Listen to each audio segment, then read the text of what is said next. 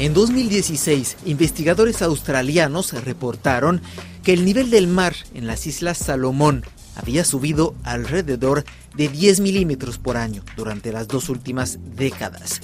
La cifra parece mínima, pero la erosión y la invasión del mar sumergieron cinco islas de este archipiélago del Pacífico que posee territorios a nivel del mar.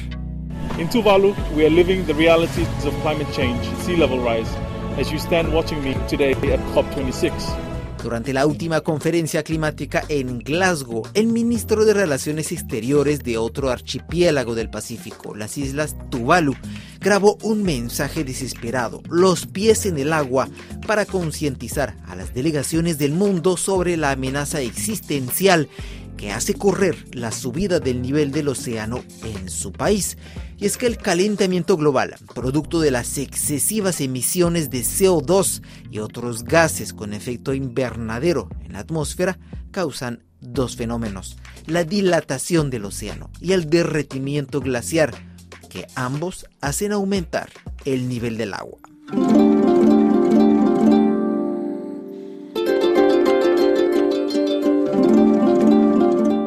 Tendencia podría incluso agravarse en las próximas décadas. Según indica el grupo de expertos internacionales sobre el clima, el nivel global del mar podría subir alrededor de 77 centímetros en 2100 comparado con el inicio del siglo.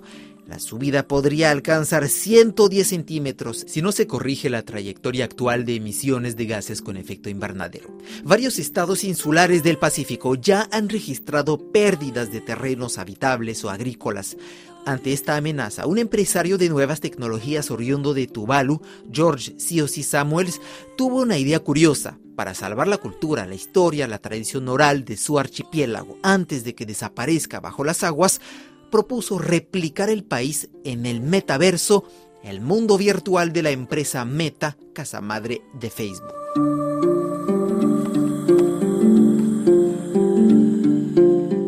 La desaparición de territorios, la destrucción de bienes y tierras, el exilio de familias por las consecuencias del cambio climático. Los países insulares fueron los primeros en lanzar un grito de alerta en las conferencias climáticas.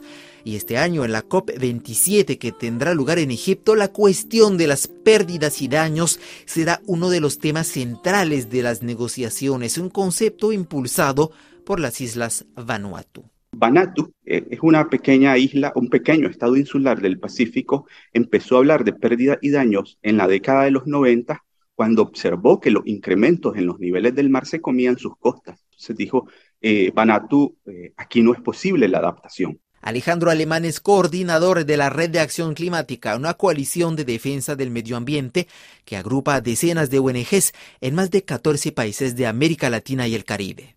Tan solo los incrementos en el nivel del mar eh, por ejemplo, no únicamente generan pérdida de costa y pérdida de tierras de cultivo, estos, países son sumamente pequeños, sino que además generan salinificación de los acuíferos y pérdida de, posibilidad de acceder a agua. Esos son efectos de tracto lento que van erosionando las posibilidades de medios de vida y de desarrollo de estos países. Pero además tenemos otros eventos de impacto súbito, como por ejemplo los huracanes, las islas del Pacífico han estado viviendo situaciones similares desde hace varios años. Entonces, para ellas, el tema de pérdidas y daños y la necesidad de abordar algún tipo de responsabilidad de los mayores contaminadores globales para con estas poblaciones severamente afectadas por las acciones de otros es sumamente importante. Entrevistado en vísperas de su salida para la conferencia climática en Egipto, el activista ambientalista Alejandro Alemán indicó a RFI por qué las ONGs y los países más vulnerables insisten en este concepto de daños y pérdidas para que sea un tema central de la agenda de negociaciones cuando los impactos del cambio climático rebasan las posibilidades de adaptación, empezamos a hablar de pérdidas y daños. Si tengo cambios demasiado bruscos en los regímenes de precipitación, sean estos de tracto lento, por ejemplo, sequías sumamente prolongadas en zonas áridas, ahí es muy difícil hablar de adaptación. Otro ejemplo claro de las pérdidas y daños son los huracanes. Eh, por ejemplo, eh, acaba de pegar un huracán en la Florida que devastó extensas zonas del estado y eh, ahí hubo pérdidas y daños. infraestructura destruida, viviendas perdidas, vidas perdidas, acervo cultural destruido. Entonces, en esas condiciones no podemos hablar de adaptación. Alejandro, precisamente por qué este tema en particular es una manzana de discordia, un tema polémico entre países ricos y pobres o en vías de desarrollo. Por años, Rafael, esta discusión se ha venido posponiendo particularmente por parte de los mayores emisores globales de gases de efecto invernadero. Lo que ocurre es que en la discusión del cambio climático hasta ahora, la mayor parte de los impactos de los fenómenos climáticos extremos han pegado en el sur global, que generalmente son los países más pobres y que históricamente tienen un menor grado de responsabilidad en relación a la generación del cambio climático en tanto sus emisiones globales de gases de efecto invernadero han sido mucho menores eh, durante muchos años, aunque por supuesto en algunos casos economías emergentes, China, la India, Tan, Brasil, eso está cambiando, ¿verdad? De ahí que eh, desde la década de los 90, por ejemplo, Vanuatu y los pequeños estados insulares a través del G77 más China han tenido varios intentos de introducir el tema en la agenda de la Convención de Cambio Climático y en las negociaciones climáticas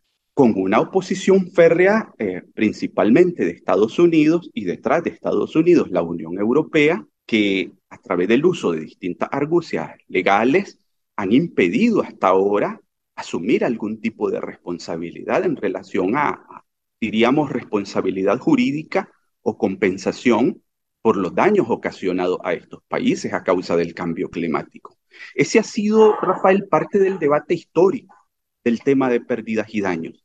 Egipto, que preside este año las negociaciones climáticas, quiere insistir en este capítulo de daños y pérdidas. ¿Qué se puede esperar de las negociaciones? Sí, mira, hasta ahora está sobre la mesa de negociaciones y luego de, de más de 20 años, de casi 30 años de negociaciones, están sobre la mesa dos mecanismos. Uno es el mecanismo internacional de Varsovia sobre pérdidas y daños, primero para comprender mejor cómo se generan los efectos de las pérdidas y daños, cómo podemos cuantificarlas, cómo podemos caracterizarlas, cómo podemos abordar mejor el tema. Eh, hay una gran cantidad de investigación que nos provee una aproximación más detallada en relación al tema de pérdidas y daños. De ahí, en la COP25 en Madrid, hace tres años, se generó eh, la red de Santiago sobre pérdidas y daños, que es como una instancia de asistencia técnica, pero todavía no necesariamente con los recursos financieros para, para pagar por las pérdidas y daños asociados al cambio climático. Los pequeños estados insulares, a través del G77 más China, en la COP26 el año pasado pidieron el establecimiento de, de una línea de negociación que permitiera derivar en un mecanismo financiero como tal.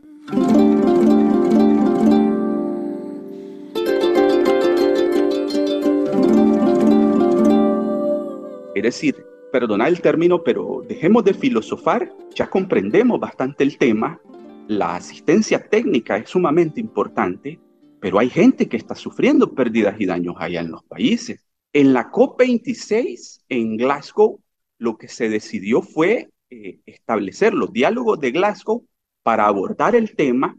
Sin embargo, el jefe de la delegación estadounidense manifestó que él no tenía un mandato parte de su gobierno para asumir ese tipo de compromiso. En tanto la situación política interna de Estados Unidos es sumamente compleja en este momento para la administración demócrata y un mandato y el que la delegación estadounidense asumiera una responsabilidad de ese tipo en la COP26 implicaba eh, un rechazo parte del sistema bicameral estadounidense y muy probablemente la salida de Estados Unidos del Acuerdo de París posiblemente, no lo dijo expresamente, pero, pero lo dejó entrever y la Unión Europea se escuda tras los argumentos de Estados Unidos. Entonces, lo que nosotros esperamos en esta COP, y siento que va a ser una de las COPs, una de las conferencias en Egipto más polarizantes, aunque todas han tenido estas dificultades, pero en esta ocasión creo, creo que vamos a ver un poco, un poco más fuerte esa brecha entre las perspectivas del norte y el sur, particularmente alrededor de este tema. El jefe del grupo G77 más China, que aglutina a los países en desarrollo del sur, ha dejado claro que ellos esperarían de esta COP al menos un mandato para empezar a negociar el establecimiento de un mecanismo de financiación para pérdida y daños bajo los auspicios de la UNFCCC. Eh, y eso es lo que esperarían los países del sur y muchas redes de sociedad civil, incluyendo la nuestra, un mandato para negociar.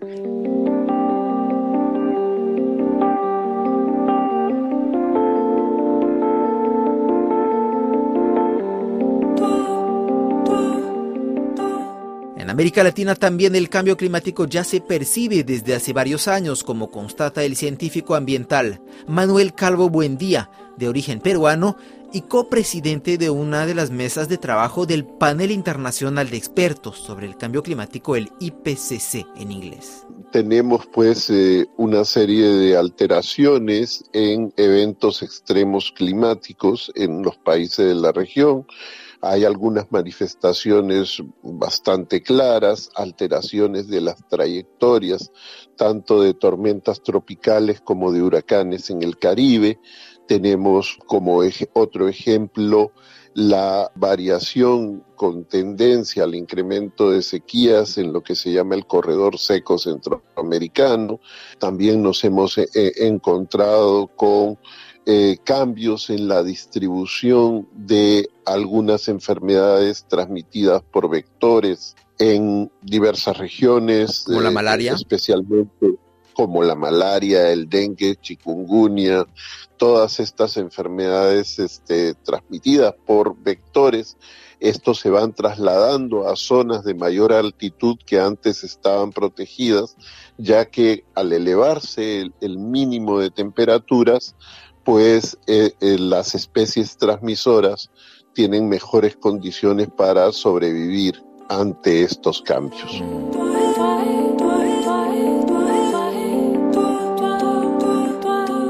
Y en vísperas de estas negociaciones internacionales sobre la lucha contra el cambio climático, el secretario general de Naciones Unidas, Antonio Guterres, presionó a los dirigentes del mundo con un mensaje claro. Las medidas implementadas hasta ahora para reducir las emisiones de gases con efecto invernadero son insuficientes, dijo.